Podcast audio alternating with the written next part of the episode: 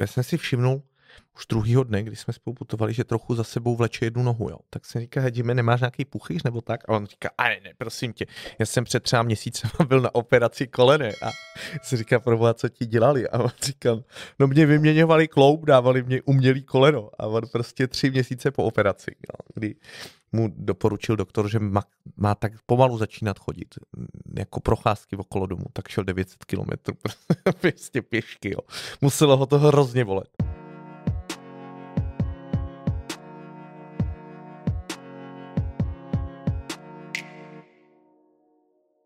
Dnešním hostem podcastu Světový je Ladislav Zibura. Já tě vítám u nás podcastu. Ahoj, děkuji za pozvání. Tak Láďo, tobě vychází, nebo vlastně vyšla už nová knížka, je o pouti do Santiago de Compostela. A ta knížka je o pouti, kterou si šel v roce 2021 a taky o pouti, kterou si šel o deset let dřív, v roce 2011. Ale vím, že si tu poučil ještě jednou a to bylo vlastně v zimě, v roce 2022, tak já bych možná začal tak od konce, zeptal bych se, jaká ta pouť, ta zimní byla. Nemyslím třeba z hlediska toho, že jako pořád pršelo, což je vlastně evidentní, ale zajímalo by mě spíš taková ta atmosféra, která tam nastává mimo sezónu. No, ale je to zajímavý příběh s tím, proč jsem šel v zimě hned rok na to, co jsem eh, podniknul tu, tu podzimní eh, cestu v září, tak eh, mi to stalo po druhý, že jsem se vrátil domů z toho kamína, jak se cestě do Santiago říká, a tak nadšeně jsem o tom vyprávěl svýmu okolí, že se ty lidi rozhodli tam vydat. Takže když jsem se vrátil poprvé v 18, jak jsem o tom tak nadšeně vyprávěl svým rodičům, že se tam vydali hned rok na to sami. sami. A teď jsem tak nadšeně o tom vyprávěl svojí, svojí eh, dnes už manželce, teda, že, že říkala, hej, tak, tak se tam pojďme někdy vydat spolu. A tak jsme se tam vydali rok na to, eh, v zimě, během Vánoc, protože moje žena je učitelka, tak eh, má prázdniny, což je jako výhoda. Zase má ty prázdniny jenom jako v určitých obdobích roku a eh, léto není dobrý čas na to putovat do Santiago, protože je tam veliký vedro. Tak jsme se rozhodli, že tam půjdeme přes Vánoce. A 11 dní v kuse pršelo, což jsem vůbec nevěděl, že je možný. Ale na druhou stranu ono v Portugalsku, my jsme šli portugalskou cestou, i v té zimě tak bylo třeba 15 stupňů No, když je 15 stupňů a prší, tak se to docela dá vydržet. Eh, nevýhoda je, že nemají Portugalci topení, eh, takže všude byla strašná zima, jo, mm. protože topení je nadstandardní vybavení. A dozrávali pomeranče, tak jsme jedli pořád pomeranče, který se tam všude váleli u cesty. A za těch 11 dní, kdy jsme putovali, tak jsme dohromady potkali asi 10 poutníků, takže to bylo e, takový romantický tou osamělostí a já jsem moc rád, že to pro mě e, potvrdilo, že není pravda, že jako do Santiago putují davy lidí. On jde jenom o to, kdy a kudy se člověk vydá. Takže e, pokud někdo chce prožít tu atmosféru putování do Santiago, chce ji prožít do samotě, tak tam stačí prostě vydat mimo sezonu třeba v tom prosinci a může si být úplně jistý, že skoro nikoho nepotká. Mm-hmm. Ono zároveň na té pouti do Santiago, když tam jdeš sám, tak jedna z takových jako typických věcí pro to, že tam potkáš právě ty další poutníky během teda té sezóny hlavně a je to taky o těch vztazích, ty o tom taky hodně mluvíš, že to je o těch vztazích s těma lidma, kteří tu pouť absolvují s tebou. Mě by zajímalo, když seš na té pouti a byť vlastně jako není tvůj problém nebo nebývá dostat se k těm lidem, ale jestli je už jenom to, že seš na té pouti ten icebreaker tam mezi těma lidma, že jako s nima navážeš nějak konverzaci, nějaký témata. Jasně, tak prostě jsou dospělí lidi většinou, eh, nebo i třeba lidi přes 60, 70 let, prostě lidi všeho věku, kteří si vzali dlouhý volno, což je pro většinu lidí jako výjimečná situace, že najednou mají třeba pět týdnů volna, když putují eh, po té francouzské trase, jsou díky tomu dobře naladění. A já si myslím, že vždycky, když lidi eh, něco dělají společně, tak to vytváří prostředí, kdy je hrozně snadný se seznámit. Že jo? Ta společná práce a a to putování je vlastně taková práce jako na sobě, že jo, a je to náročný nějakým způsobem a potkávají tě u toho eh, určitý výzvy, které jsou společné pro všechny ty lidi, tak hrozně dává lidi dohromady, protože si rozumíte navzájem a víte, že asi budete mít něco společného, když jste se oba rozhodli podniknout něco takového. A navíc i ta cesta vyloženě vytváří ty situace, kdy se lidi spolu baví. Do dneška platí, že spousta těch ubytoven večer pořádá nějaký komunitní večeře nebo společné modlitby u těch, který provozuje církev, nebo nějaký společný povídání, kterého se může zúčastnit. A ta cesta vždycky na tomhle byla hodně založená. Pak to trochu ochromil covid, takže když se někdo bude pročítat tou mojí knihou, tak tam za stolik těchto komunitních věcí neuvidí, protože to ještě bylo omezený v tom covidovém roce. Ale teď se to zase vrátilo zpátky v plné síle a je to krásná část toho putování, když se večer sejdeš s těma lidma z celého světa, třeba si společně uvaříte večeři. Jo. A to se dělá často a každý uvaří to svoje národní jídlo a pak se o to podělíte a to hrozně hezký rozměr toho putování. Hmm, takže to je hodně mezinárodní záležitost. Vlastně. Velmi, velmi. Je to mm-hmm. samozřejmě, je, je výhoda, když člověk mluví dobře anglicky, protože eh, angličtina je prostě tou univerzální řečí eh, kamína.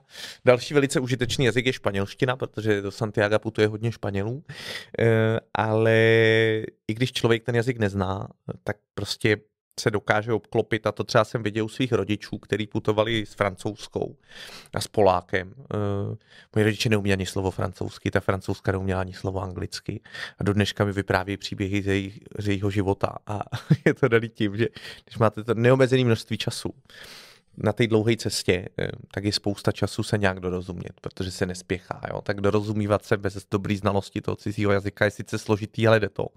A já jsem vyslech krásný příběh zrovna během té svojí cesty do Santiago v roce 2021, kdy eh, mi takový můj mm, kamarád Norbert z Kanady mi vyprávěl si neobvyklým setkání po jedné večeři říkal, hele, já jsem včera byl na večeři s dvěma lidma, který oběma byl přes 60, jeden pocházel ze Spojených států, druhý pocházel ze Španělska. A e, ani jeden nemluvil jazykem toho druhého, ale seděli spolu u stolu a pořád si vyprávěli. A já jsem si ptali, jestli si jako rozumí aspoň slovo. A oni říkají, že si nerozumí ani slovo, ale že jim spolu hezky a tak spolu už týden putovali. A říkal, já se jim nabít, že jim budu tlumočit, protože umím španělsky a anglicky. A oni řekli, že kdybych se neurazil, tak by byli radši, kdybych to nedělal, že jim to takhle vyhovuje. A vždycky si jeden vyslech toho druhýho a e, pak si to zase prohodili a bylo jim spolu hezky, aniž by prostě sdíleli společný jazyk. A to jsou krásné věci, které jdou na cestě do Santiago zažít, ale kterým člověk musí být otevřený. Já chápu každýho, koho to tam štve, že řekne, bez tam prostě v září byli tam davy lidí. Jako samozřejmě i takhle k tomu bude přistoupit. E, ale když je tomu člověk otevřený, tak si myslím, že eh, ta cesta může člověku vrátit víru v lidi, protože a jednou z toho města, prostě, kde se, se, sedíš v tom autě, nedej bože, teda, nebo aspoň teda v tramvaji, před spaný lidma, prostě teď si vlastně konkuruješ s těma ostatníma lidma, že jo. Tak najednou jako přijdeš do prostředí, kde, kde jsou ty lidi hrozně fajn a kde na sebe máte čas a kde každý má ten osobní prostor a, a kde zase ty lidi se pro tebe stávají nějakou entitou, která ti nekonkuruje, ale je, která vytváří komunitu, jejíž jsi součástí a je to nesmírně osvěžující. Mm-hmm. Ono je ty davy lidí tam teda určitě dneska v těch sezónách jsou, ale já jsem četl, že třeba na konci 80. let to poutnictví bylo na takovým útlumu, že tam třeba na konci 80. let tam třeba chodili jenom 3000 poutníků ročně, potom v roce 2014 to už byly jako 100 tisíce. Čím si vysvětluješ třeba tu renesanci v těch posledních No tak ono, ono, ono vlastně na, na konci, na konci na, eh, na konci 80. let bylo poutnictví do Santiago v útlumu už půl tisíciletí, jo, protože mm. ten útlum vlastně začal eh, v době morových ran, eh, který přišly někdy ve 14. století. A do té doby vlastně byl, byl ohromný fenomén putování do Santiago, 11., 12., 13. století. A, eh, a, a skutečně to byla věc, která hýbala středověkou Evropou. Je to konzultoval s historikem a když tě chceš pochopit jako středověkou Evropu, tak musíš chápat, jak hluboká byla víra těch lidí. Jo. A pro ně fakt bylo završení života prostě podniknout pouť na nějaký svatý místo. A e, pak prostě e, kvůli tomu, že najednou Evropa kvůli těm morovým ranám a kvůli válkám, které přišly, tak začala být jako čím dál roztříštěnější, jak začalo být to putování do Santiago komplikovaný. A, e, a vlastně ta, ta cesta prakticky upadla v zapomnění, ale e, v druhé polovině 20. století tak se našlo um, několik lidí, kteří věřili tomu, že ta cesta má ještě co nabídnout. Um, A jedním, jedním z těch lidí tak, tak byl španělský mnich, který to kamíno vyznačil. A on byl dobře obeznámený s tou historií té cesty, velkolepou. Žil ve městě od Sebreiro, což je, nejsem si jistý, jestli to správně čtu, protože nemluvím španělsky, a to taky městečko, možná i vesnice, který, který leží na trestě cesty do Santiago. A a občas tam nějaký poutník putoval přes, eh, přes tu vesnici. A, a ten mnich věřil tomu, že to má budoucnost, ta cesta, a tak eh, vzal prostě kyblík barvy a vyznačil ji. Eh, nastudoval ty starý prameny, zjistil, kudy to historicky vedlo, což nebylo úplně těžký, protože na trase té cesty byly že jo, špitály pro poutníky a byly tam prostě kapličky a prameny a e, kostely a tak dál. Takže to šlo všechno dohledat, tuhle historii. A, a najednou tímhle otevřel cestu tomu, aby se ty poutníci mohli vrátit a začali se postupně lidi vracet a ohromnou uh, renesanci přinesl papež Jan Pavel II., který někdy kolem roku 90 uh, podniknul pouť do Santiago symbolicky, prostě nějakou malou část a najednou celý svět se o tom dozvěděl, že tohle existuje a uh, začali tam proudit první zástupy poutníků a lidi zjistili, že to má co nabídnout i v moderním světě. A dneska jsme se dostali do situace, kdy loňský rok, pokud se nepletu, byl zase rekordní a e, dorazilo do Santiago půl milionu poutníků.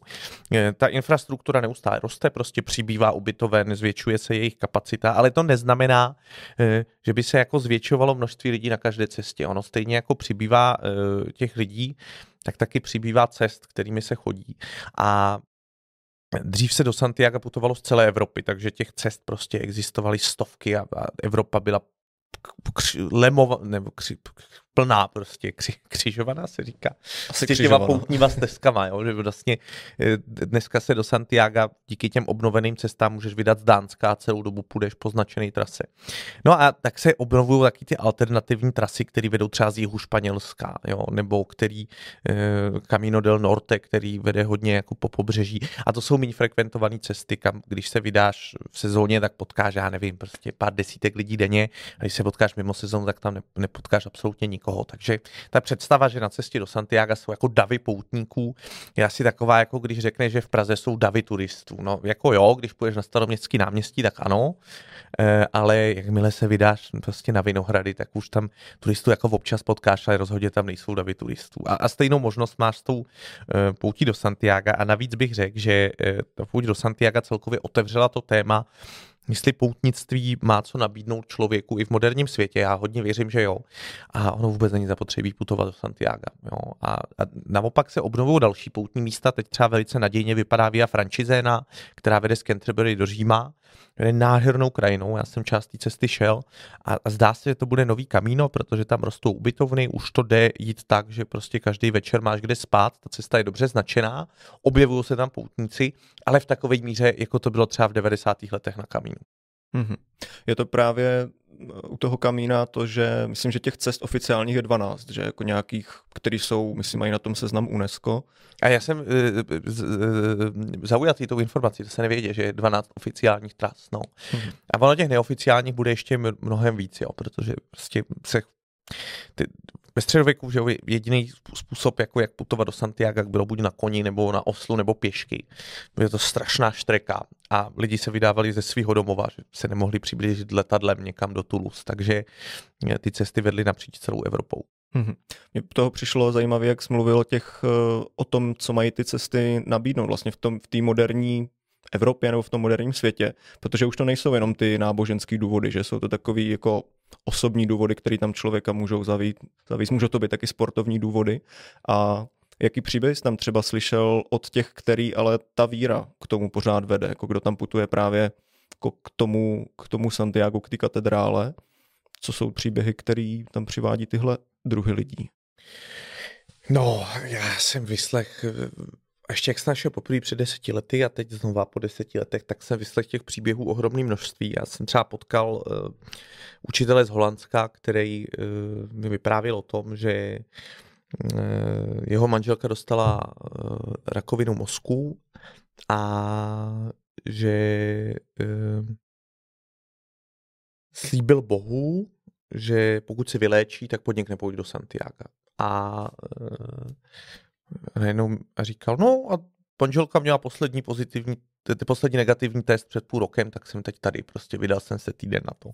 Nebyl on bez Belgie, ne z Holandska. A potkal jsem pak učitele z Holandska, který byl ředitel školy. Toho zase na tu pouť vyhnali jeho kolegyně, který viděli, že je uh, už vyhořelej a tak převzali vládu na čkolou, o všechno se postarali a, a prostě ho e, vybídli, ať, ať se vydá do Santiago. Jo. Pod, potkal tam spoustu lidí, kterým třeba někdo umřel a oni potřebovali udělat tlustou čáru za tím svým truchlením, nebo naopak to chtěli jako prožít to truchlení na té cestě. E, potkal jsem třeba spoustu Američanů, kteří chtěli podniknout cestu po Evropě a poznat evropskou historii a tohle jim přišlo jako tak kruciální část evropské historie, že si to Kamíno vybrali jako tu první část svojí cesty po Evropě, že tohle chtějí poznat, protože pro Američana najednou opravdu se seznámí s velkým kusem evropských dějin, když přijde, projde to Kamíno. Jo? A pro, pro Američany je tam všechno ohromující. Architektura jo? těch velkých měst na cestě, architektura těch kostelů bohatých, které byly na cestě, vůbec ta evropská příroda, kterou vůbec neznají a kterou můžou poznat během těch pár týdnů, kdy putujou.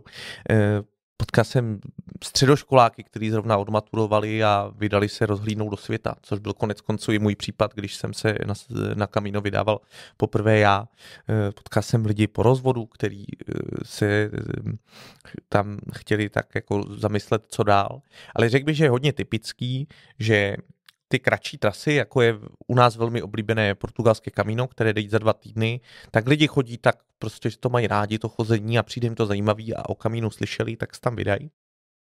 A ty další trasy, které vyžadují už jako víc času než běžná dovolená, jako třeba to Camino Frances, které se obvykle chodí na pět týdnů, eh, tak lidi většinou volí v nějakým zlomovém okamžiku svého života, což je typicky někdo jim umře, nebo uh, jdou do důchodu a zrovna mají první dlouhý volno, protože už nemusí chodit do práce, nebo ukončí školu, nebo seknou s prací po dlouhé době. Tak to bych řekl, že jsou jako nejtypičtější okamžiky, kdy se tam lidi vydávají.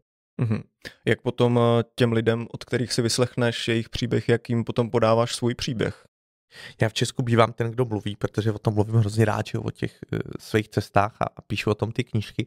A když jsem v zahraničí, tak, si, tak jsem vždycky ten, kdo poslouchá. A uh, já sebe znám uh, a, a ohromně mě zajímají ty, ty příběhy ostatních, takže já, když to není nutný, tak o sobě nemluvím. A zajímavý, že když lidem nasloucháš, tak oni se často za stolik neptají. Ale uh, tak říkal jsem, no, co dělám, říkal jsem ostatním, že že píšu knížky o cestování a vyprávěl se mi o nějakých osobních důvodech, proč se na to kamíno vydávám. A takhle po deseti letech, což bylo jako krásný, najednou to tež stejnou cestou podniknout deset let od sebe, protože člověk vidí, jak se změnil, ehm, jak se změnil jeho přístup k věcem a taky jak se změnil svět trochu. A mělo to pro mě hlubokou sentimentální hodnotu. No, ale e, já jsem putoval s jedním e, psychoterapeutem z Kanady, jsem ho zmiňoval, Norbert. Ehm, a e, ten mi řekl hrozně chytrou věc. On říkal, hele, já se nikdy lidí neptám na jejich povolání, protože to je ta nejsilnější škatulka, kterou máme. Jakmile se dozvíš o někom jeho povolání, tak už se s ním navždycky bavíš jinak, protože prostě s lékařem se budeš bavit o jiných věcech, než s člověkem, který pracuje ve skladu. A takhle to je prostě.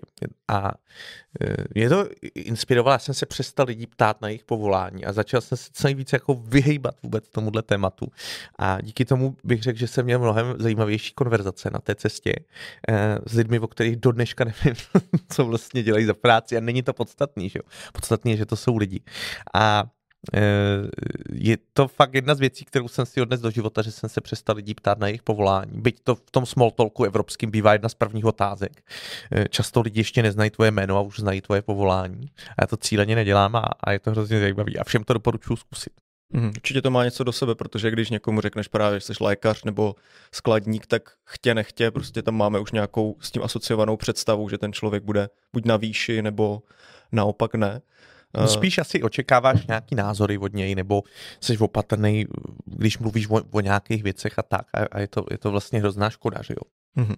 Ještě by mě zajímalo u těch lidí, kteří tam vyrazí uh, na tu pouť, třeba tak, jak říkal, že poslali toho ředitele školy, tak když se s nima baví, že si se ti třeba zmíní o tom, že jim to opravdu pomáhá, že jsou na té pouti, že už třeba jako cítí nějaký uvolnění nebo že vnímají nějakou změnu už tam.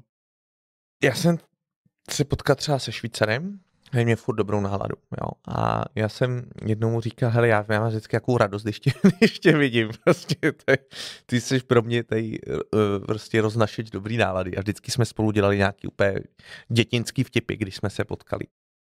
A Eh, a oni vůbec na tom kamínu všichni furt mají dobrou náladu, protože mají čas, mají volno prostě. Najednou ty starosti zmizí, že jo, a jediná jejich starost je, že celý den jdou pěšky, což je ohromně osvobozující.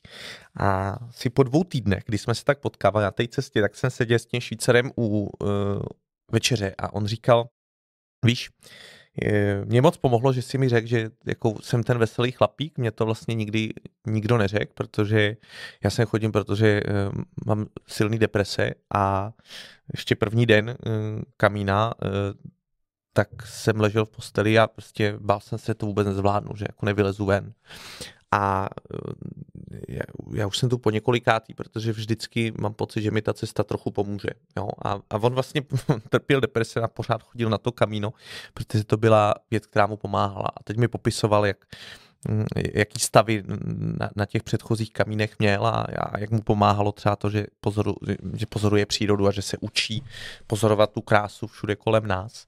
A to je zajímavé, že najednou vidíš ty lidi, eh, kteří eh, jsou jako vlastně hrozně veselí, na té cestě, ale, ale poslechneš si o těch hlubokých problémech, se kterými se v životě potýkají a zjistíš, že každý nějaký svoje problémy e, má. Ale zase spousta lidí, ale oni tam třeba lidi ani ne, nevyrážejí často s tím, že by jako chtěli nějakou změnu. Jo? Spíš mm-hmm. chtějí ten odpočinek a chtějí, chtějí prostě mít nějaký, nějaký čas, kdy, kdy se nevěnují těm svým běžným problémům a věnují se čemukoliv jinému. A naopak si myslím, že vydat se eh, s tím, že člověk jako očekává tu změnu, eh, tak je trošku nešťastný, protože pak můžeš být zklamaný z toho, že furt ještě ta změna nepřišla. A já jsem se bavil s eh, člověkem, který na kamínu strávil z čtyři a půl roku. Jmenoval se Andy, byl z Dánska, byl to programátor a on prostě jednoho dne podniknul kamíno, bez toho ohromně nadšený, vrátil se do Dánska a říkal, že od té doby, co se vrátil do Dánska, už jenom toužil potom se na tu cestu vrátit. A tak se vrátil a začal žít na kamínu. A nadálku programoval, vždycky hodinu denně mu stačilo pracovat, aby se uživil a zbytek času věnoval tomu, že procházel všechny trasy kamína. A byl taková jako legenda té cesty. A on říkal, že věří tomu, že když se vydáš na tu pouť, tak to nastartuje určitý jako procesy v tvém mozku, se začínáš jako přirozeně vyrovnávat s těma věcma, s těma různýma jako vzpomínkama negativníma traumatama, protože na to máš čas protože prostě nezatěžuješ ten mozek ničím jiným, že jo? jenom tak svobodně putuješ tou krajinou. A Eh, říkal, že je osobně přesvědčený o tom, že měsíc po měsíci se díky tomu putování stává vždycky o kousek lepším člověkem. Ale zase já bych řekl, že ta pěší pouť každému přinese něco jiného. Jo. Pro někoho je to zase třeba vrcholný sportovní výkon. Eh, že to pro něj je ohromná výzva ujít pěšky 800 kilometrů. Ono to zase tak těžký není. Jo. A, a ta, zrovna ta francouzská cesta má velice mírný terén a vlastně pro člověka, který je zvyklý chodit, tak to absolutně není náročný. Ale pro někoho je to životní výkon, třeba protože prostě má omezené možnosti. Nebo je, sta, jo, je mu 80 let, a potkal jsem takovýchhle lidí. No a to mi přijde krásný, že to putování má každému co nabídnout. Eh, kdo se rozhodne tam vydat. A zároveň chápu každýho, komu to není blízký, eh, ale, ale trošku mě mrzí, že to kamíno, který má jako ohromující historii a díky tomu, že jsem psal tu knižku, tak jsem se dočet věci, o kterých jsem netušil a, a fakt jsem pochopil, jak důležitá eh, součást mozaiky těch evropských dějin to putování do Santiago je, tak že je možná vnímaný některýma lidma jako nějaký módní takový výstřelek, jako že teď se všichni rozhodli, že budou putovat do Santiago. A, a to mi přijde škoda, protože to je jako hrozná redukce eh, jako hrozně důležitého tématu mm, a, a hrozně hezký věci. Ta skupina těch lidí, kteří tam jdou za tím sportovním výkonem, o těch jsem taky četl, mě to tak jako přek, ne překvapilo, ale tak jako zaujalo, že se jim říká super peregrinos, super poutníci a že to jsou fakt jako lidi. Já jsem teda aspoň se o nich dočetl, rád se o tebe rozvím, jaký to tam je na té cestě, že oni fakt mají ty trekové hůlky a prostě tu, ten sportovní výstroj a že jdou a jako moc se s těma lidma nezastavují, že fakt to pro ně jako ten výkon potkal zde tam, nebo dal se, do, stalo se ti, že by se i s něma dal do řeči nebo zakecal? Já se vždycky vstává ráno, až když mě vyhodila uklízečka v 8. to oni, oni už asi byli 4 hodiny na cestě, takže eh, nevím, ne, ne, neřekl bych, že jsem potkal hodně lidí, kteří by to měli takhle, ale spíš jsem Ona si koho zajímají dálkový treky a, a chce podnikat sportovní výkon, tak se vydá třeba na PCT ve Spojených státech, jo? nebo na tyhle ty dálkový treky, které jsou extrémně náročné. Je to ohromná výzva fyzická a já upřímně obdivuju každého, kdo to zvládne. Oproti tomuto kamíno je opravdu něco, co jde ujít s prstem v nose celkem jako všechny trasy, pokud je člověk mladý jako já. Ale veliká fyzická výzva to může být třeba pro ty seniory, kteří tam chodí a který asi by PCT prostě neušli v 80 letech. A je úžasný, že na tom kamínu ta infrastruktura je tak jako eh, rozvinutá, že že to prostě může i 80-letý člověk, protože každých pár kilometrů se má kde zastavit a napít a když potřebuje, tak si může poslat prostě svůj těžký batoh eh, do e, další eh, zastávky nebo prostě tam, kde bude spát, si ho může nechat poslat dodávkou. A to mě všechno přijde jako úžasné možnosti, byť to jsou vlastně takové možnosti, které jsou jako kritizované. A to mně přijde jako určitý neštěstí jako lidský povahy, že se vždycky rádi rozdělujeme na jako já a oni a my a oni a že se tak jako různě kritizují lidi za, e, za to, jak ta druhá skupina přistupuje k tomu kamínu a kdo si teda nechává posílat ten batoh a kdo jde kolik kilometrů a e, že jo, čas, často jsou e, proklínaný Španělé, který chodí jenom posledních 110 kilometrů ze z města, který se jmenuje Saria já je přitom úplně chápu, jo, protože to je nejkrásnější čtyři etapy z celé cesty, protože se jde Galicí, což je nádherný kraj a je to úžasný prodloužený víkend. Jo. Si takhle prostě podniknout 110 kilometrovou cestu, eh, což není málo, že ujít 110 kilometrů. No a chápu, že když tam můžu dojet jako za tři hodiny autobusem eh, z Pamplony, tak eh, proč bych to nešel za, za čtyři dny. Takže já jsem vždycky razil tu cestu tolerance a tohleto rozdělování, kdo teda tu cestu podniká, jak mi přišlo zbytečný, protože a to je podle mě důležité si přispůs- jako připomínat, tu hodnotu tvýho zážitku žádným způsobem neurčuje e, zda a jak tu stejnou cestu jako ty podnikli jiní lidi. To je prostě úplně jako jedno, že jo. Ale člověk to musí furt připomínat, protože je to něco, co tě samozřejmě občas napadne, že jo. Teď jako přijdeš do ubytovny a už pro tebe nemají místo, protože je tam někdo jiný, kdo ten den nešel tolik kilometrů jako ty, tak si řekneš, kdyby on chodil jako já 30 kilometrů denně, tak se tohle nestane. A musíš si tyhle myšlenky zakazovat, protože to je podle mě něco, co prostě ti nemá co přinést. Hmm, to už bychom se dostali zase od, k té konkurenci, že od té spolupráce, která vlastně vytváří tu atmosféru. No je to tak, cesty. no. A to, hmm. je, to je přesně jako věc, na který třeba trochu vidíš, jak se ta cesta změnila s tím, jak je tam víc lidí, tak je třeba trochu složitější sehnat to ubytování, anebo se objevily rezervace, což ještě před deseti lety, když jsem tam byl, já neexistoval, dokonce to bylo zakázaný. Dneska už si můžeš rezervovat den dopředu postel uh, a ztrácíš kus svobody té cesty, že prostě musíš obvykle den předem se rozhodnout, kde budeš spát, protože jinak prostě jenom přicházíš na místa, kde ti říkají, že mají plno. Jo? Což asi platí víc v sezóně, já jsem tam byl v době krátce po covidu, kdy ještě měli eh, redukovaný počet lůžek obvykle na čtvrtinu až polovinu, takže eh, tam, tam byl určitě jako nedostatek těch postelí. A jde to vyřešit těma rezervacema, což je samozřejmě ideální východisko třeba pro ty lidi, kterým je 80 a nemůžou si dovolit jít 10 kilometrů navíc, protože už pro ně neměli uh, postel. Ale romanticky a s nostalgií vzpomínám na ty časy před deseti roky, kdy když pro tebe neměli postel, tak ti hodili matraci do kuchyně a mohl si spát, kde se ti to líbilo, protože pro tebe nějakým způsobem vždycky místo našli. Tak to je takový kouzlo, který se trošku vytratilo. Ehm, a další věc, která se změnila, na té cestě tak je mobily. Jo? A je to hrozně vidět, že já když jsem putoval v roce 2011, tak ty mobilní telefony jako existovaly, ale jednak eh, dosud byl roaming, že jo, placený a bylo to drahý, takže prostě lidi večer zavolali domů, že jsou v pohodě, strávili dvě minuty tím telefonátem a ještě jako nebyl moc rozšířený internet v mobilu, jestli vůbec existoval, já nevím. Uh, myslím, že ani ne vlastně, nebo že to bylo úplně v plenkách a bylo to hrozně drahý. Že si lidi vždycky poslali sms domů, nebo si zavolali, pak si sedli ke stolu a pili víno spolu. A teď je vidět, že jak se spoustě lidí stýská po domově, a chápu to, prostě třeba doma mají děti, že jo, tak si lehnou do postele a dvě hodiny si přes Wi-Fi volají prostě z postele s celou rodinou a vrací je to tak v myšlenkách zpátky domů. A já je úplně chápu, já vlastně, kdybych měl doma děti, tak jim taky budu dvě hodiny volat večer, ale dřív ta možnost nebyla. Jo? A jak ta možnost nebyla, tak bych řekl, že to trochu víc lidí popojovalo dohromady. A já jako vědomý si toho, jak krásní byly ty staré časy, tak jsem to vždycky večer dělal tak, že jsem koupil dvě lahve vína, takhle jsem obešel ty lidi bezprizorní, který jsem viděl, že se možná trochu stydějí a nemají se s kým bavit a říkal jsem, jak si po třikrát sednout, vypijem si víno a vždycky jsem dal dohromady nějakou skupinku prostě.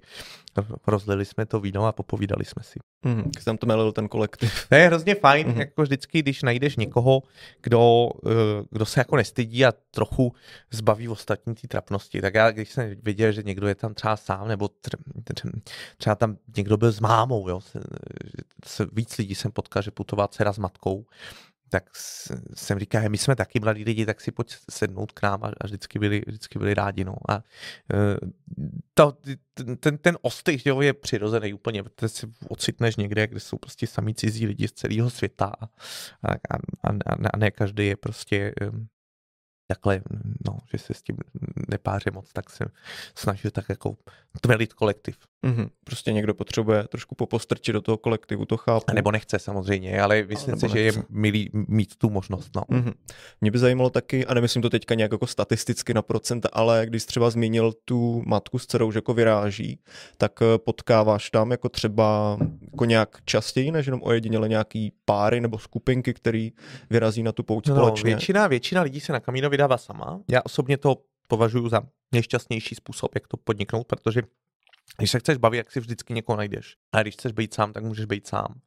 Zatímco, když vyrazíš ve dvou, tak je to blbý prostě. Tak chceš být sám a už je to spousta jako vysvětlování a třeba nemáte stejnou představu o tom, jak by ta vaše cesta měla probíhat a je to jako složitý.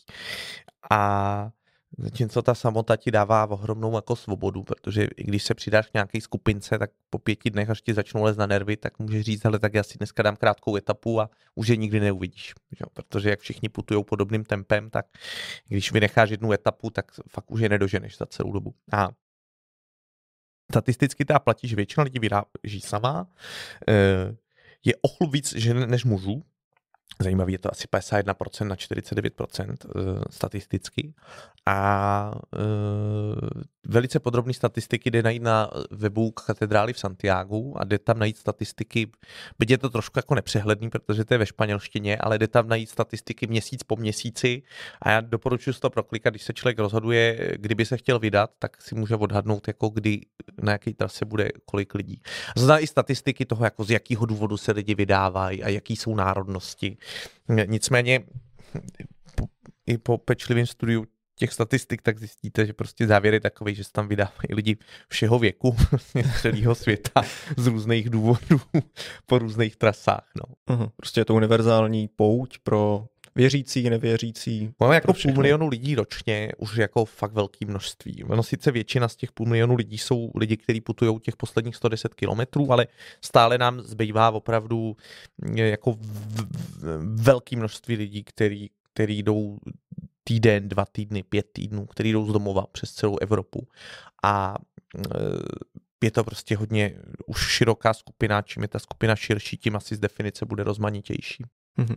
Zmínil jsi teďka ty vztahy, nebo ty lidi, kteří třeba potkáš na té cestě, potom vynecháš etapu, že nikdy neuvidíš. To mně přijde strašně takový zajímavý téma, zajímá mě, jak to ty vnímáš, jak bys pojmenoval ty vztahy, které tady na té pouti vznikají, protože možná si na to snažím taky odpovědět sám, že když třeba jsem někde na cestě, někde na zahraničí, tak tam potkám lidi, úplně noví lidi, ten čas s nima plyne tak jinak, je to najednou, jako bych s nima už trávil strašně dlouhou dobu, ale potom, co se vrátím domů, tak vlastně už je třeba nikdy neuvidím a vždycky se vrátím hodně rychle zpátky do té reality, ale na té cestě to tak vlastně vůbec nevnímám. Jak mě zajímalo, jak bys jako vlastně jak, jak, jak vnímáš, jak bys nějak definoval, pojmenoval tyhle vztahy, co vnímají Eh, co vznikají tady na té pouti. Já si myslím, že to každý vnímá hodně jinak, eh, ale řekl bych, že všichni tak nějak tuší, že to skončí v tom Santiago, což je osvobozující v mnohem. Dokonce bych řekl, že je tam je hodně lidí, kteří si najdou nějakého partnera, se kterým tak sdílejí tu intimitu během té cesty, což já osobně nepovažuji za úplně šťastnou věc, ale každý ať si prožije tu, tu cestu, jak chce. A jenom když jsem tak pozoroval ty lidi okolo sebe, když se tak s někým dali dohromady, tak jsem viděl, že pak z toho byli najednou trochu jako nešťastní po týdnu, protože už to třeba trvalo díl, než původně chtěli a, a, a, a vzali jim to část té svobody na, na té cestě a teď to e, vytvořilo ty otázky, co teda bude potom Santiago, jestli spolu jako zůstanou nebo ne. Každopádně je to docela přirozený návrat k tomu, co ti chybí. Že, že prostě není to snadný každý den spát někde jinde a e, být obklopený lidma, se kterými sice máš přátelský vztahy, ale e, který ti nejsou tak blízký jako tvoji blízcí lidi, který si nechal doma. E, takže to je jeden rozměr vztahů. Pak ty vztahy jsou taky čistě kamarádský a myslím si, že tam vznikají krásný kamarádství na té cestě, protože jak je tam velké množství lidí, tak si můžeš vybrat ty, se kterými si rozumíš nejvíc. A ono tě tak i, řekl bych, často e, svede dohromady to vaše tempo, jo? že prostě když putuješ pozdě odpoledne, co já jsem dělal moc rád, tak potkáš jako určitý specifický typ lidí, protože většina lidí vstává brzo ráno a, a dorazí třeba v poledne a pak už nechodějí. E, no to tradičně dělá kvůli vedru, který zrovna teď nebyl, když já jsem putoval, tak lidi jsou zvyklí to dělat. Ono nemůžou dospat v té ubytovně, protože vždycky někdo zbudí prostě v pět ráno, tak, tak už jdou.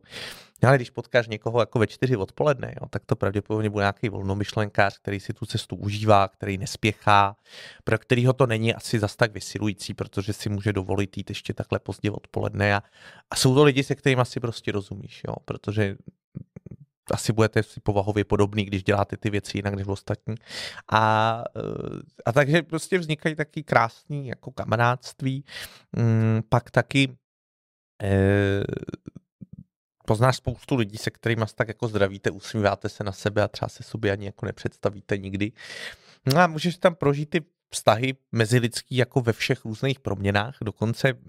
A je zajímavé, jak každý tu cestu vnímá jinak, jo. Eh, takže teď to není to, jak vnímám tu věc já, ale teď cituju třeba jiný lidi, tak hodně lidí mluví o uh, Camino Family, jako že rodin, moje rodina na Camino, jo, a dokonce jsem se setkal se skupinou lidí, kteří skutečně se tak zpřátelili ve 12 lidech, kteří byli hodně od sebe věkově vzdálení a fakt si začali říkat babičko a dědo a a mě, mě už to přijde trošku zvláštní, protože o tomhle jsem slyšel jenom v prostředí amerických ženských věznic, ale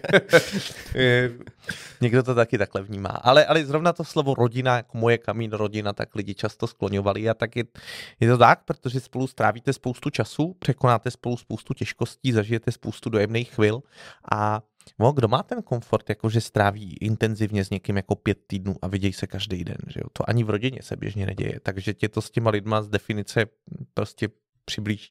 Mm-hmm. A oni i ty takový ty krátkodobý vztahy nebo setkání, prostě třeba i na ten jeden den nebo jen večer prostě mají nějaký kouzlo, který třeba určitě, právě... Určitě, určitě, jo. A jednak je zajímavý, co ti lidi dokážou říct všechno, protože možná občas snaží se svěřovat lidem, který uh, už nikdy neuvidíš, nebo který víš, že jsou z cizí země a už se prostě nepotkáte po tom kamínu.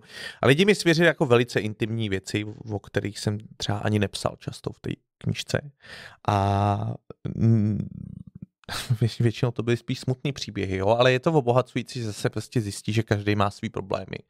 Každý měl v dětství prostě nějaký blbý zážitky a je to prostě zajímavé se o tomhle s lidma bavit. Uh, nicméně teď, a to je asi důležitá část příběhu, aby to neznělo, že tam je nějaká jako sekta lidí, kteří prostě spolu jdou do Santiago a řeknou si celý svoje životní příběhy, eh, tak eh, oni jsou všichni velice respektující a každý chápe, když se někdo s ostatníma nechce bavit. Jo. Takže dost se lidi tak ujišťují, že tě ještě neotravujou a nikdy se mi nestalo, že by mě někdo jako moc tam zasahoval do života.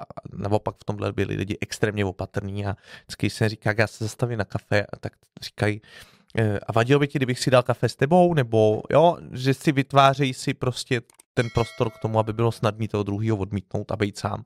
Protože každý se tam nakonec vydává taky proto, aby byl sám. Takže si v tomhle lidi dost jako respektují a když okamžitě pochopí, že se s nima bavit nechceš. Takže když se tam chceš vydat, s nikým se nebavit, tak i v době, kdy je tam hodně lidí, tak je to v pohodě a prostě lidi se s tebou bavit nebudou. No a pak se tam vydávají jaký úplně divný lidi, jo, což je taky hrozná zábava. Já jsem třeba potkal člověka, který se v nějaké fázi rozhodl, že celou cestu podnikne v mlčení, tak si nakreslil na ruku takový symbol přeškrtnutých úst, eh, kterým, kterým ukazoval lidem.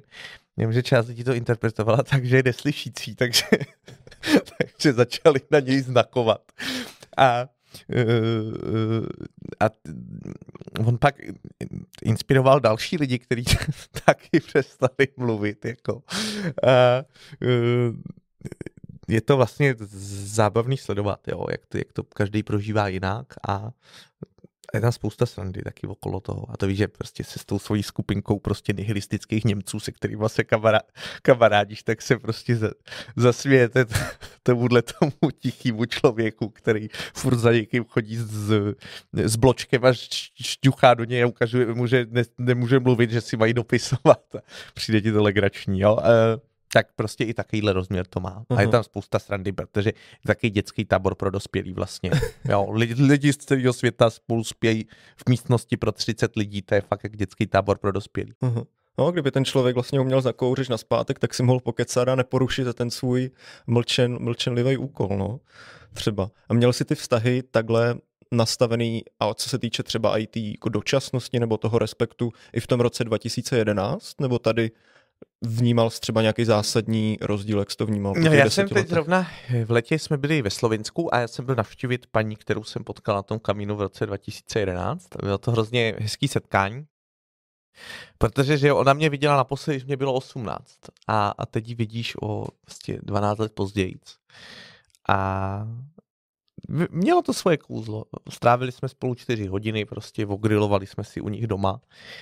A Nicméně já už tehdy jsem tak věděl, že chci poznávat celý svět a, a, a už jsem měl něco nacestováno a, a věděl jsem, že jsem třeba jezdil na ty projekty Evropské unie pro mladý lidi a viděl jsem, jak se vždycky seznámí ty lidi, teď si řeknou, jak se navštíví a pak už se nikdy nevidějí, tak jsem v tom byl takový jako realistický.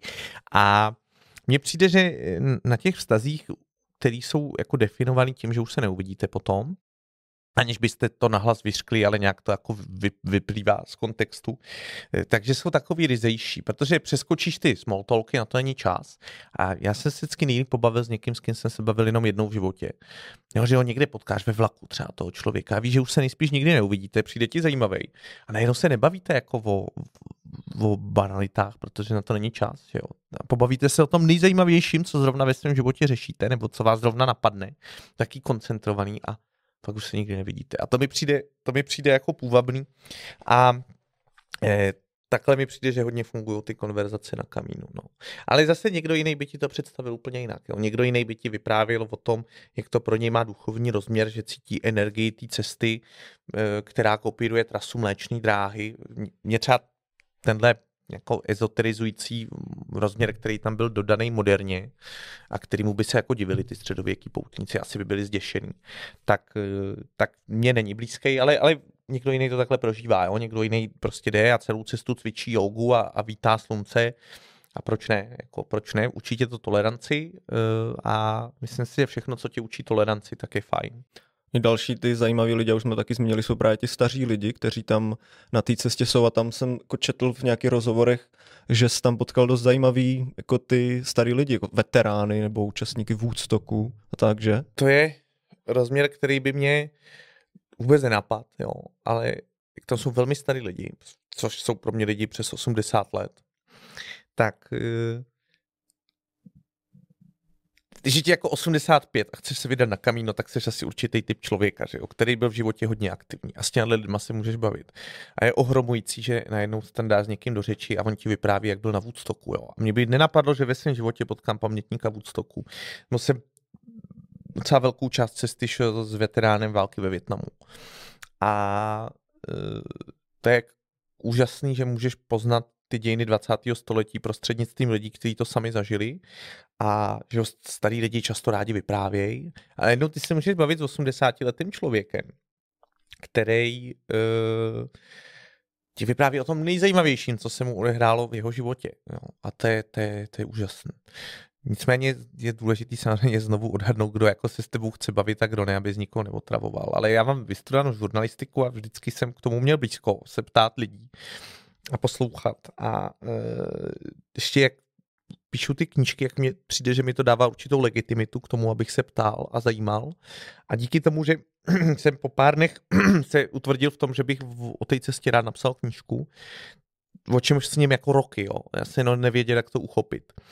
E, tak mě to přimělo k tomu, abych celý dny se jako bavil s lidma. A jsem tu knížku nenapsal proto, aby teď každý šel na kamíno, ale především proto, abych lidem, kteří se tam vydat nemůžou nebo nechtějí, tak abych zprostředkoval tu atmosféru. Já jsem tak jako odchodil a odmluvil za ně.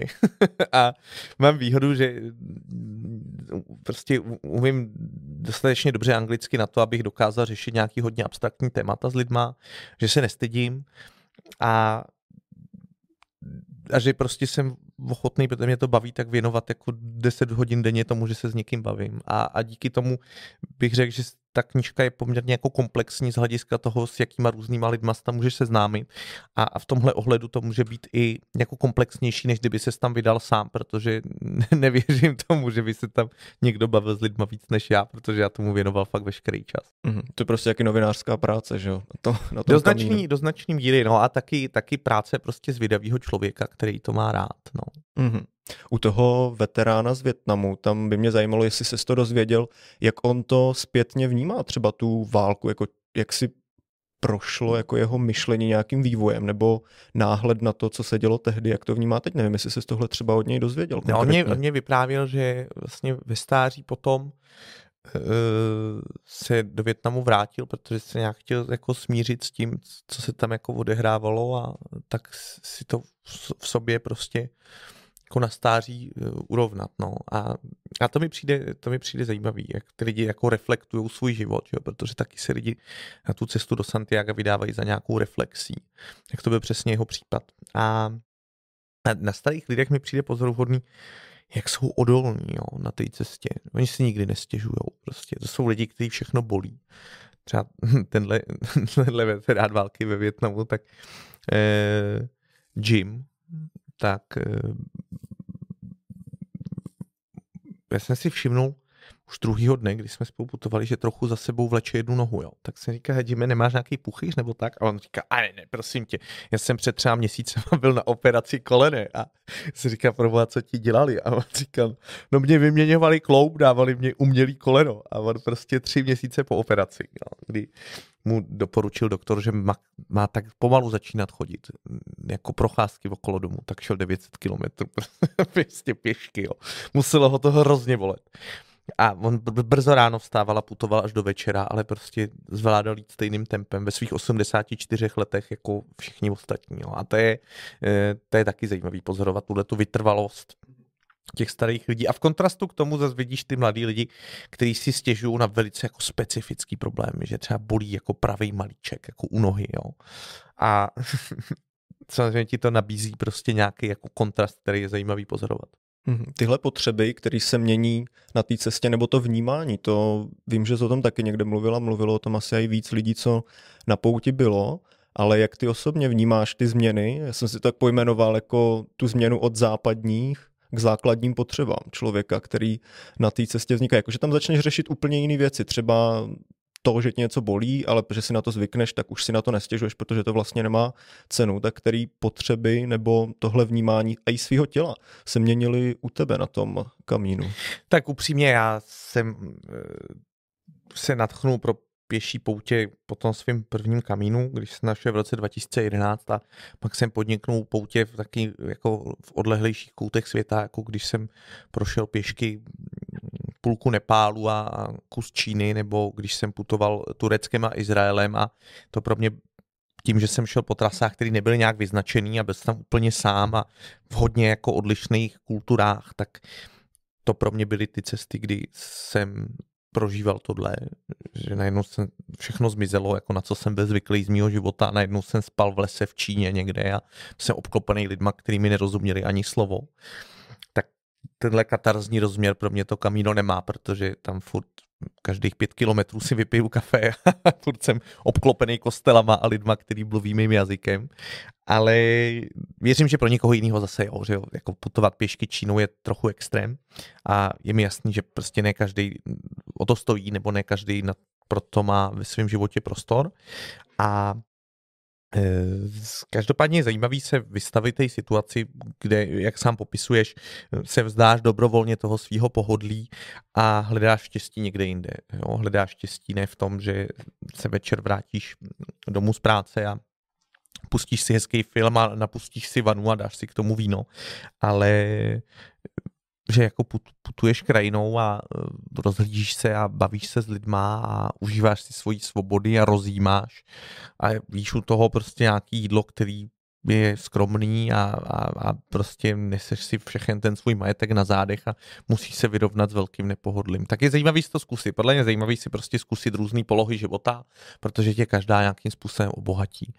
A to i to, co se ti nelíbí, protože podle mě buď zjistíš, co chceš, a nebo zjistíš, co nechceš, tím, že se vystavíš těm extrémům, že jo. A uh, pro mě třeba bylo vždycky obohacující vidět někde hodně chudí lidi, což prostě jsem mnohokrát poznal v Ázii a, a, a v těchto jako třeba v Nepálu je to hodně vidět, Nepál patří mezi 30 nejchudších zemí světa a zároveň vidět jako velmi majetný lidi a uh, vidíš, že jednak si samozřejmě vážíš prostě svýho bohatství, který nespočívá, mně, mně přijde, že často vnímáme, že to naše bohatství jako spočívá jenom v tom, že někdo má hodně peněz teda a že když já hodně peněz nemám, tak nejsem bohatý, jenomže ono spočívá v dostupnosti zdravotní péče, v dostupnosti vzdělávání, v tom, že jsem se mohl přijet z tramvají prostě z nádraží, jo, že jsem eh, dneska přejel prostě 200 kilometrů vlakem, eh, trvalo to dvě hodiny, ještě jsem si u toho dal oběd, jo a uh, že jsem v tom vlaku e, se cítil bezpečně, protože prostě není v naší zemi válka, jako, tak to vše, všechno je součást toho bohatství. Jo. A, uh, a i to jde vlastně vyjádřit penězma, že, jo? že dostáváš péči zdravotní v nějaké hodnotě každý rok a to, kolik máš peněz na účtě, už je jako, je super nějaký mít, ale, ale už je to jenom jako část toho bohatství. A no tak mě vždycky přišlo inspirativně vidět ty hodně chudí lidi a připomenout si tohle všechno, za co mám být vděčný. Zároveň vidět, že i chudí lidi dokážou být velmi šťastní a, a zároveň vidět ten opačný extrém, což jsem třeba teď viděl v loni, když jsme byli v Namibii a Botswaně, kam jsem za rodiče, to byl jejich životní sen, eh, tak tam se občas vyskytneš na těch místech, kde jsou ty velice bohatí lidi, který, který prostě cestují za tím africkým dobrodružstvím, ale vidí, že mezi nimi můžou být lidi, kteří se prostě neužívají, protože jsou jako pohádaný, že jo, nebo kteří prostě nevím, už tam jsou po pátý a moc si to nezajímá.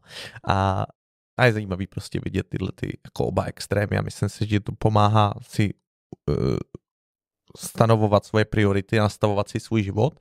A já věřím, že každá konverzace s člověkem z různého prostředí a každý pozorování jako různých prostředí, hm, tak ti pomáhá si skládat tu mozaiku života a nastavit si ten život pro sebe tak, aby ty byl co nejspokojenější. A to je pro mě ten hlavní důvod, proč cestovat. Podívat se, jak žijou lidi jinde, zeptat se jich, co je pro ně v životě důležitý, pozorovat hodně odlišný prostředí a pak se vrátit a přenést domů ty zkušenosti, které si nabil a zároveň si nastavit svůj život zase o něco líp díky tomu. A to je pro mě celá definice cestování. Prostě jo, podívat se, jak se žije jinde lidem a něco si z toho odnést. Mm-hmm. Dělat si takový srovnání, vlastně vykouknout ze svojí bubliny toho zarytého, jak věci jako si myslíme, že mají fungovat, podívat se, jak fungují prostě někde jinde. Ano, a v tomhle je nesmírně uh, jako efektivní to kamíno, protože ty nemusíš navštívit 50 zemí, tam ty lidi z 50 zemí jsou na jednom místě a ty se s nimi můžeš bavit.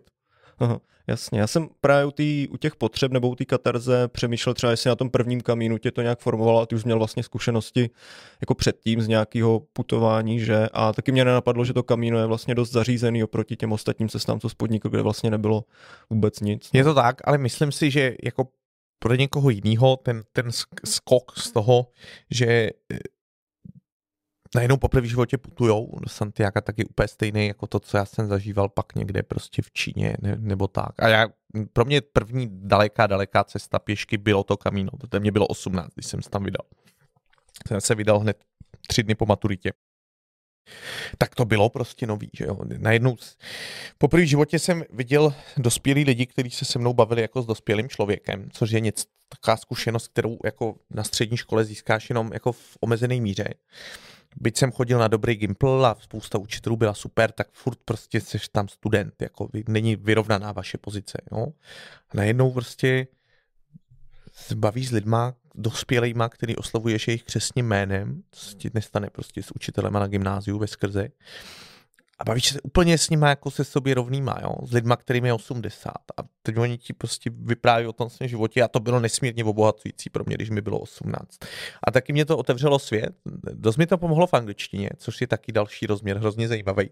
Že i kdyby jenom jako jazykový kurz, eh, tak to kamíno je úžasný, protože se tam můžeš bavit s Američanama, Kanaděnama, Novozélanděnama, Australanama, uh, Britama, Skotama, vlastně naposlouchat ty, ty různé angličtiny a e, no a procvičíš si tu angličtinu v praxi. Tak mě to tehdy vlastně moc pomohlo v těch 18 si protrénovat tu angličtinu svojí středoškolskou. Mm-hmm. Potkal si tam e, na tom kamínu třeba někoho, kdo tu poučil už v nějakým jako rekordním počtu, jako po x stý, Takových tak? lidí je tam spousta. Jo. Jsou prostě lidi, kteří si to zamilovali a šli 20krát, 30krát, 40krát chodí každý rok prostě. E, no, tak takovýhle lidi jsou. A ono je statisticky pravděpodobný, že je potkáš, protože tam chodí často, že jo? Takže určitě na někoho takového narazíš.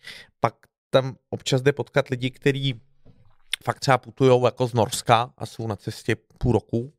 E, nicméně tenhle rozměr jako toho počtu opakování nebo množství uražených kilometrů je znovu vlastně úsměvný v porovnání s nějakýma těma náročnějšíma trekama, co se chodí třeba v těch Spojených státech nebo v Kanadě. To je jako nesrovnatelně náročnější. A myslím si, že část eh, nějaký té pověsti jako masové akce a, a něčeho trochu směšného, kterou Kamino získalo, tak je právě eh, to, co říkají lidi, kteří to vnímají jako trek, protože jako track to není zajímavý. Jako track to nevede hezkou krajinou, jako track to není zajímavý svým profilem, jako track to není zajímavý tím, že by jednotlivé etapy představovaly nějakou výzvu v tomhle kontextu, to je úplně zanedbatelný. Jo, já si myslím, a, a, a zase, když to někdo srovnává s PCT, tak je to směšný, to kamíno. Ale a, a v tomhle kontextu asi ne, není ani jakoby zase tak jako wow, že někdo šel prostě 10krát, 20krát, jako no, tak víš co, je to prostě jako chodit každý den se psem a chodit daleko. Ale eh, je to, je to zase mm, je to, je to zase, zase fajn prostě, že vidí, že to někdo má tak rád, že to jde 20krát, jo. A to ukazuje na to, že to asi je zajímavý. A obecně mně přijde, že když jako se něco rozhodne dělat hodně lidí a dělá to čím dál víc lidí, tak lidi nejsou blbí, jako lidi nebudou dělat něco, co je neobohacuje, co je nerozvíjí, jo, tak to asi znamená, že to je dobrý nápad. A když se něco jako objeví ve všech světových náboženstvích, a tím mluvím o pěších poutích, který prostě fakt mají všechny světové náboženství, Samozřejmě to souvisí s tím, že byla v minulosti chůze jediným způsobem dopravy, jo? takže to byla pouť jako, v, to nebylo tak, že středověký poutník by chodil jenom pěšky, on když měl možnost se svést někde prostě na koni, tak se s radostí svezl. Ale ten motiv toho dalekého putování, toho, toho pomalého putování, toho putování, kdy jsi odkázaný na pomoc ostatních a když jsi odkázaný na přízeň přírody a kdy musíš prostě řešit ty problémy jako sám, se kterými se potýkáš, tak ta pout prostě existuje ve všech světových náboženstvích, ve všech kulturách. A já si myslím, že když něco lidi dělají tisíce let a stále to dělají, tak prostě to znamená, že je to asi dobrý nápad. Jo, najdeme výjimky, jo, třeba prostě pouštění žilou, už jako víme, že za stolik nefunguje, ale uh, myslím si, že ty poutě prostě mají co nabídnout a proto to dělá čím dál víc lidí a proto se lidi na ty poutě vydávají opakovaně. Mm-hmm. Dřív se vlastně ten poutník svezl, když mohla, my dneska se můžeme svíst vždycky, ale naopak využijeme toho, že můžeme jít nějakou část pěšky. Hele, my poprvé v dějinách se máme tak dobře, že prostě můžeme najít zalíbení v tom, že si ve volném čase dobrovolně stěžujeme život. Jo. Já si myslím, že kdyby eh, prostě prvorepublikový zemědělec, eh, který byl ještě zvyklý sekat kosou prostě, eh, tak kdyby viděl lidi ve fitness centru, jak si, jak si nakládají ty činky a zvedají to, jo. A říká mi, prosím vás, proč to děláte? A, a, a on by říkal, protože mě to baví. A ten zemědělec by říkal, já celý život dřel prostě, jo a vy najednou nemusíte a děláte to dobrovolně, tak by asi z toho byl zaskočený. Ale je to zajímavé, no, že prostě se máme fakt tak dobře, že to, co dřív bylo jediný východisko a kdyby lidi zjistili, že existují auta, tak jsou nadšený z toho, že v tom Santiago můžou být za 16 hodin z domova autem. Tak najednou my podnikáme dobrovolně tím středověkým způsobem dopravy. No, tak je to ukázka toho, že se asi máme fajn. Jo, je to hodně zajímavý aspekt vlastně moderní doby. No. Zajímalo by mě teďka, a vrátil bych se i k té pouti jako takový, protože ona vlastně, to mi asi popíšeš líp ty, ona může být nějakým způsobem oficiální. Ty k tomu něco jako můžeš získat, že? Myslím, že tam kredenciál využiješ na cestě, můžeš možná taky popsat, k čemu ten kredenciál je. Zajímalo mě, co potřebuješ, aby ta pouť byla nějak oficiální, protože nějaké podmínky tam na to jsou, že? Jasně, jasně. A e, vlastně tenhle oficiální rozměr je e, velmi starý, jo, protože už, už prostě v 11. století existovala poutnická kancelář a ty poutníci, kteří vykonali pouť do Santiago, získali potvrzení o vykonání té pouti, což mělo svůj důležitý význam, protože No, nevždy se lidi vydávali do Santiago dobrovolně. Jo? I jedním z častých důvodů, proč lidi podnikali pouť do Santiago, bylo, že ji dostali uloženou za trest. Spáchali hmm. nějaký zločin a jejich trestem bylo, že museli vykonat pouť do Santiago, kdy, která je měla jako e, přimět k zamyšlení a museli přinést zpátky prostě to potvrzení latinsky psaný o tom, že tam fakt byli. A e, se zachovala do dneška ta tradice těch potvrzení e, a taky, taky bylo běžný, že lidi třeba měli nějaký glade sebou, který byl jako požehnání od nějakého duchovního, který prosil tím, e, tím dokumentem jako třeba další duchovní na cestě, se kterými se setká, aby ho u sebe ubytovali a tak. No a tahle tradice se zachová. Dneska je zvykem, že každý poutník sebou nosí takzvaný kredenciál, což je takový průkaz poutníka, do kterého sbírá razítky jako důkaz toho, že ta místa na cestě navštívil. Ideálně by měl se sbírat dvě razítka každý den. Ty razítka mají úplně všude. Někdo podlehne sběratelské vášni a prostě nazbírá 10 razítek denně a hledá to nejkrásnější. Mně to bylo docela jedno, ale kredenciál má každý poutník a když přijdeš s tím kredenciálem do Santiago de Compostela, eh, tak u katedrály je poutnická kancelář a tam na základě toho kredenciálu tak ti vystaví potvrzení o té vykonané pouti, kam ti napíšou, kolik kilometrů si urazil, jak dlouho si šel, odkud si šel. To taky hezký latinsky psaný, říká se mu kompostela, tomu potvrzení. A teď ty lidi, co už to šli 20krát, to sbírají, že jo, ono se jednou za čas se změní, jak ta kompostela vypadá, takže já mám tu starou a tady mám tu novou prostě. Eh, mám to v našem šuplíčku, což je šuplík na vysokoškolské diplomy mojí manželky. tak já tam mám svoje dva usmolený bakaláře a, eh, a, a mám, mám, mám tam teda tu svoji eh, kompostelu. A eh, mohl bych se nechat zarámovat vlastně. No, takže tenhle oficiální rozměr existuje a vůbec, jak ta cesta existuje dlouho, tak se k tomu váží ohromné množství tradic a my jsme třeba uh, navštívili, nebo dorazili jsme do Santiago se ženou, když jsme putovali sami v zimě, tak jsme tam dorazili posledního prosince a uh, na Silvestra. A tehdy končil svatý rok, což je taky dávná tradice, kterou kdysi vyhlásil papež, eh, která původně vznikla v Římě a pak to okopírovalo ještě Santiago de Compostela, která stanovuje, že ve svatý rok, což se později ustálilo tak, že svatý rok je každý rok, kdy svátek svatého Jakuba připadá na neděli, tak platí, že každý věřící, který, který dorazí do Santiago de Compostela, a podnikne tam pár takových jako rituálů, tak jsou mu odpuštěny všechny hříchy. A to bylo ohromné lákadlo jo, pro toho středověkého člověka. Prostě odpuštění všech hříchů, když dorazím do Santiago. A v ty svatý roky právě to byly ty roky, kdy fakt Evropa žila tím, že se putovalo do Santiago, nebo že se putovalo do Říma. A e, ta tradice svatých roků se zachovala dodnes a rok 2020 2, 21, když jsme putovali se ženou, tak byl svatý rok. A on byl svatý rok i 2020, eh, protože, a to se stalo teprve po druhý v dějinách, jak to byl covidový rok 2020, eh, tak oni to o rok prodloužili. No. Mm-hmm. Takže eh, to církev prostě o rok prodloužila, že bude jak 2020, tak 2021 svatý rok, aby lidi, kteří byli nemocní a báli se covidu, tak aby mohli podniknout tu pouť ve svatý rok. No a my jsme tam přišli poslední den svatého roku do té katedrály. Tam byla ohromná bohoslužba, ke které se vázalo spousta těch prostě tradic, který sahají až někam do 12. 13. století, kdy se tam zazdívá svatá brána, která je otevřená jenom ve svatý rok a tam byly ty biskupové různý a nad náma se houpalo to, to největší nádoba na kadidlo na světě. Uh, to je Botafumeiro se to jmenuje španělsky, a oni musí rozhoupat osm mnichů a teď ti to lítá nad hlavou fakt ve 20 metrech, je to jako až strašidelný. Jo. Vel, vel, jako velkolepý vlastně, to bylo, je velkolepý a tehdy tě ohromí ta tradice, protože vidíš, kolik je tam rituálů, který prostě za, za, za tu dobu existence té cesty vznikly. A mimochodem ten důvod, proč mají největší nádobu na kadidlo eh, na světě v katedrále v Santiago je hodně pragmatický. Ty, ten, ty poutníci úplně neuvěřitelně smrděli. A tehdy bylo zvykem, že oni v té katedrále spali, jo, takže oni tam přišli a strávili tam třeba několik dní a strašně to smrdělo tak potřebovali velkou nádobu na kadidlo.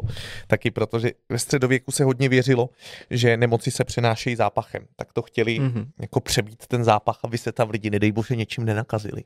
Tím, že by se nadechali toho smradu. Mm-hmm, takový velký stromeček eh, na zrcátko v přesně autě, tak, že? přesně tak, a to váží asi 60 kg, je to kolepá věc. Aha.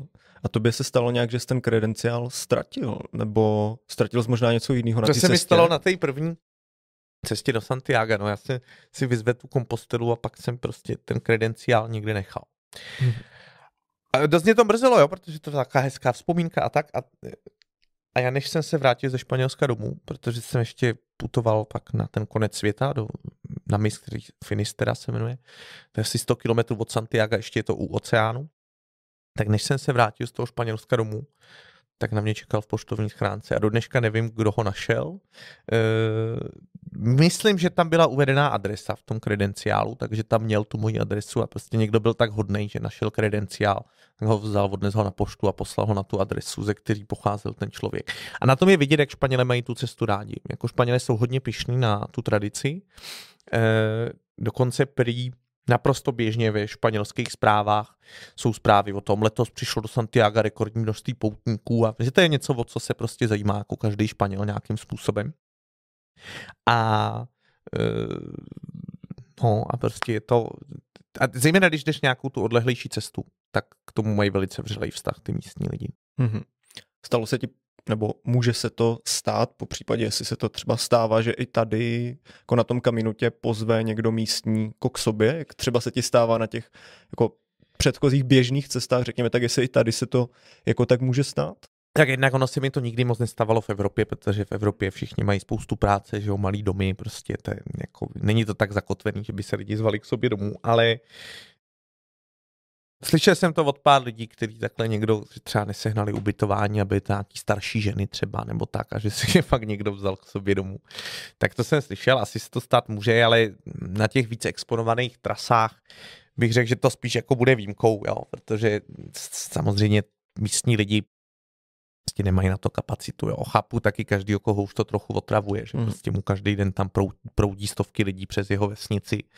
E, ale prý, a to mi říkal ten eh, zmiňovaný Dán, který žil na kamínu asi 4,5 eh, roku v době, kdy jsem ho potkal, tak říká, že to hodně změnil covid, že najednou lidi viděli, jak je smutno v těch vesnicích, když ty poutníci nejsou. A když se začali vracet, takže tak jako vítali s otevřenou náručí, protože si uvědomili, že přinášejí do jejich vesnic jednak život a jednak blahobyt, protože je spousta lidí, kteří na, tý, eh, na tom kamínu žijou, jakoby na té trase kamína žijou, tak to Camino France prochází poměrně chudýma oblastma v některých částech, tak je to prostě velice ekonomicky významný pro ty lidi, že tam to kamíno proudí. A historicky to taky tak bylo. Jo. Na tom kamínu prostě vznikly celý města. Třeba Pamplona, to je město, který, který získalo vlastně vyhlas až díky tomu, že to bylo město na trase cesty do Santiago a začalo se díky tomu zásadním způsobem rozvíjet. Mm-hmm. Protože ty poutníci sebou přinášeli.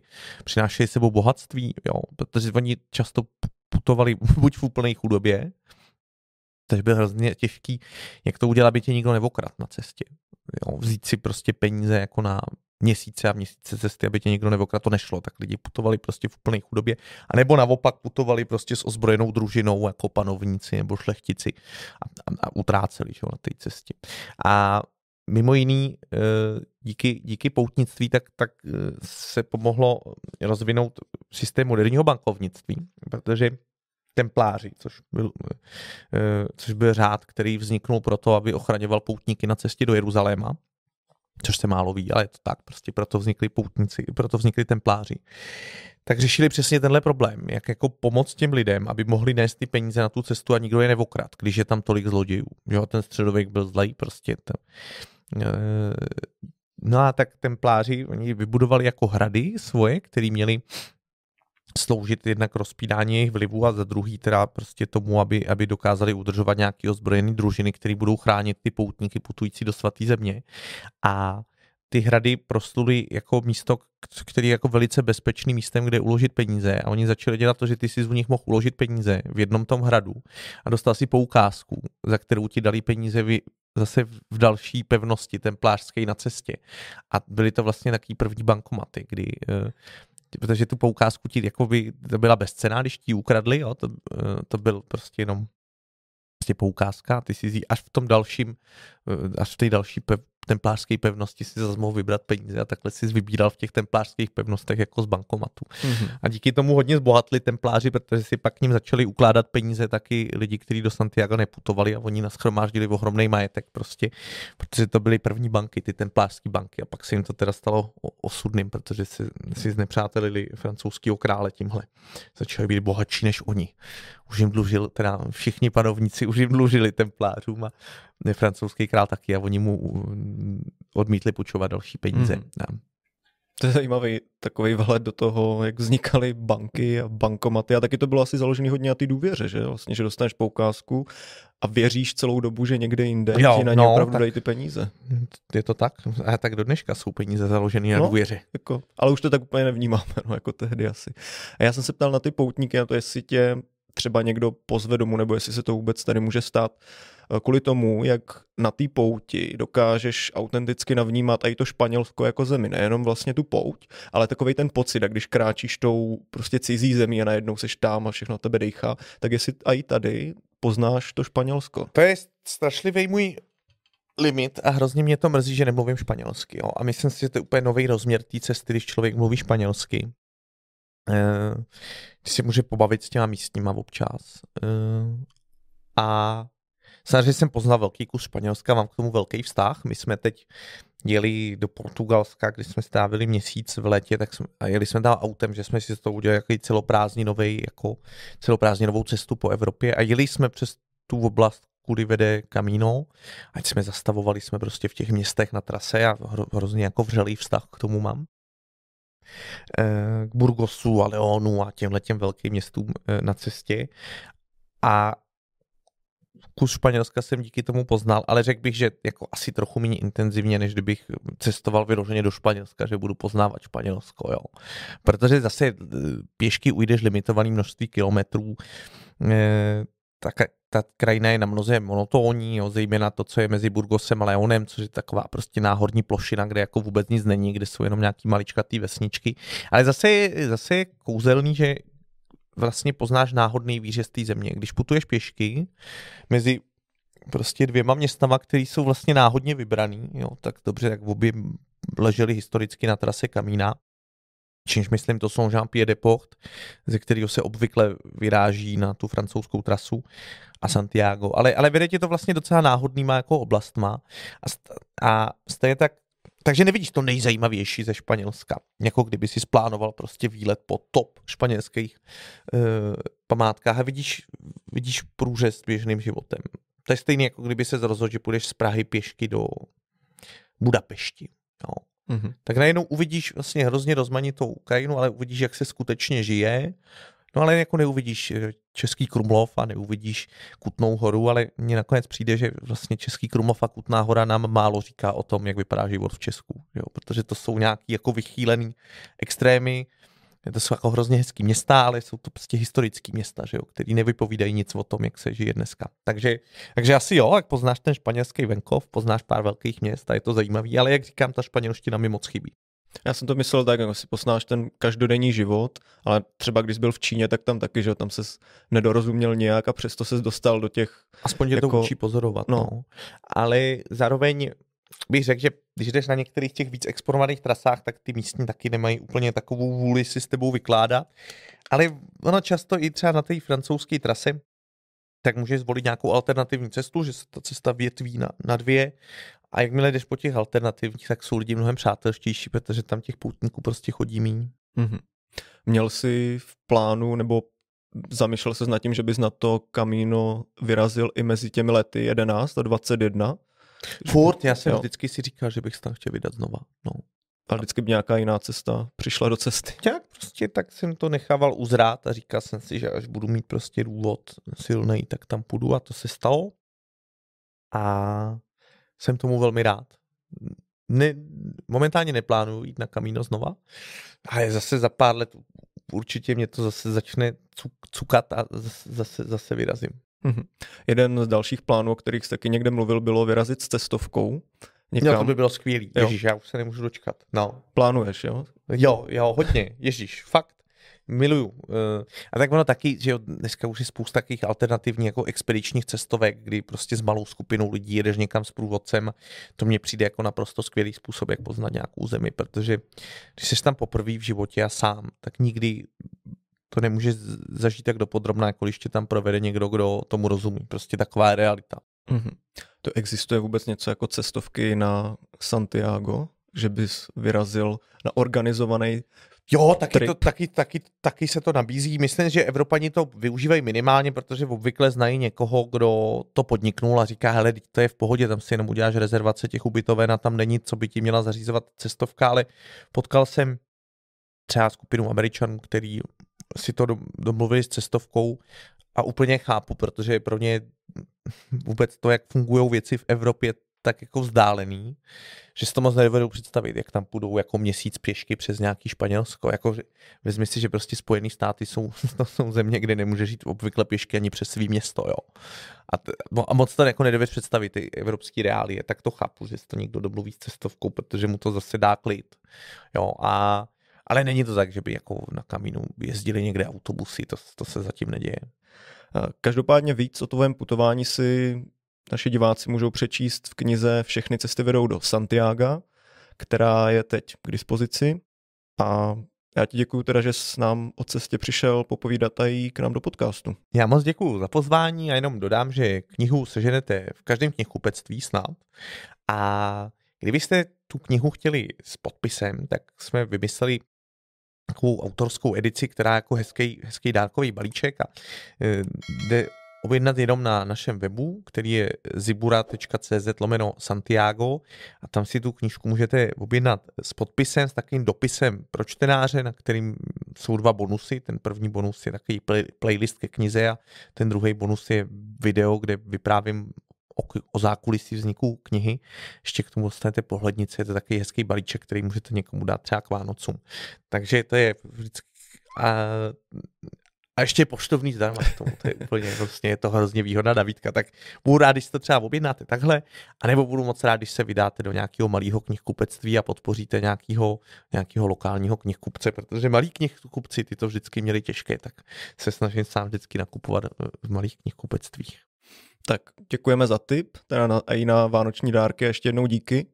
A děkuji i našim divákům, posluchačům, že jste si nás poslechli a vyražte třeba na nějakou pěší pouť. Čau. Bye.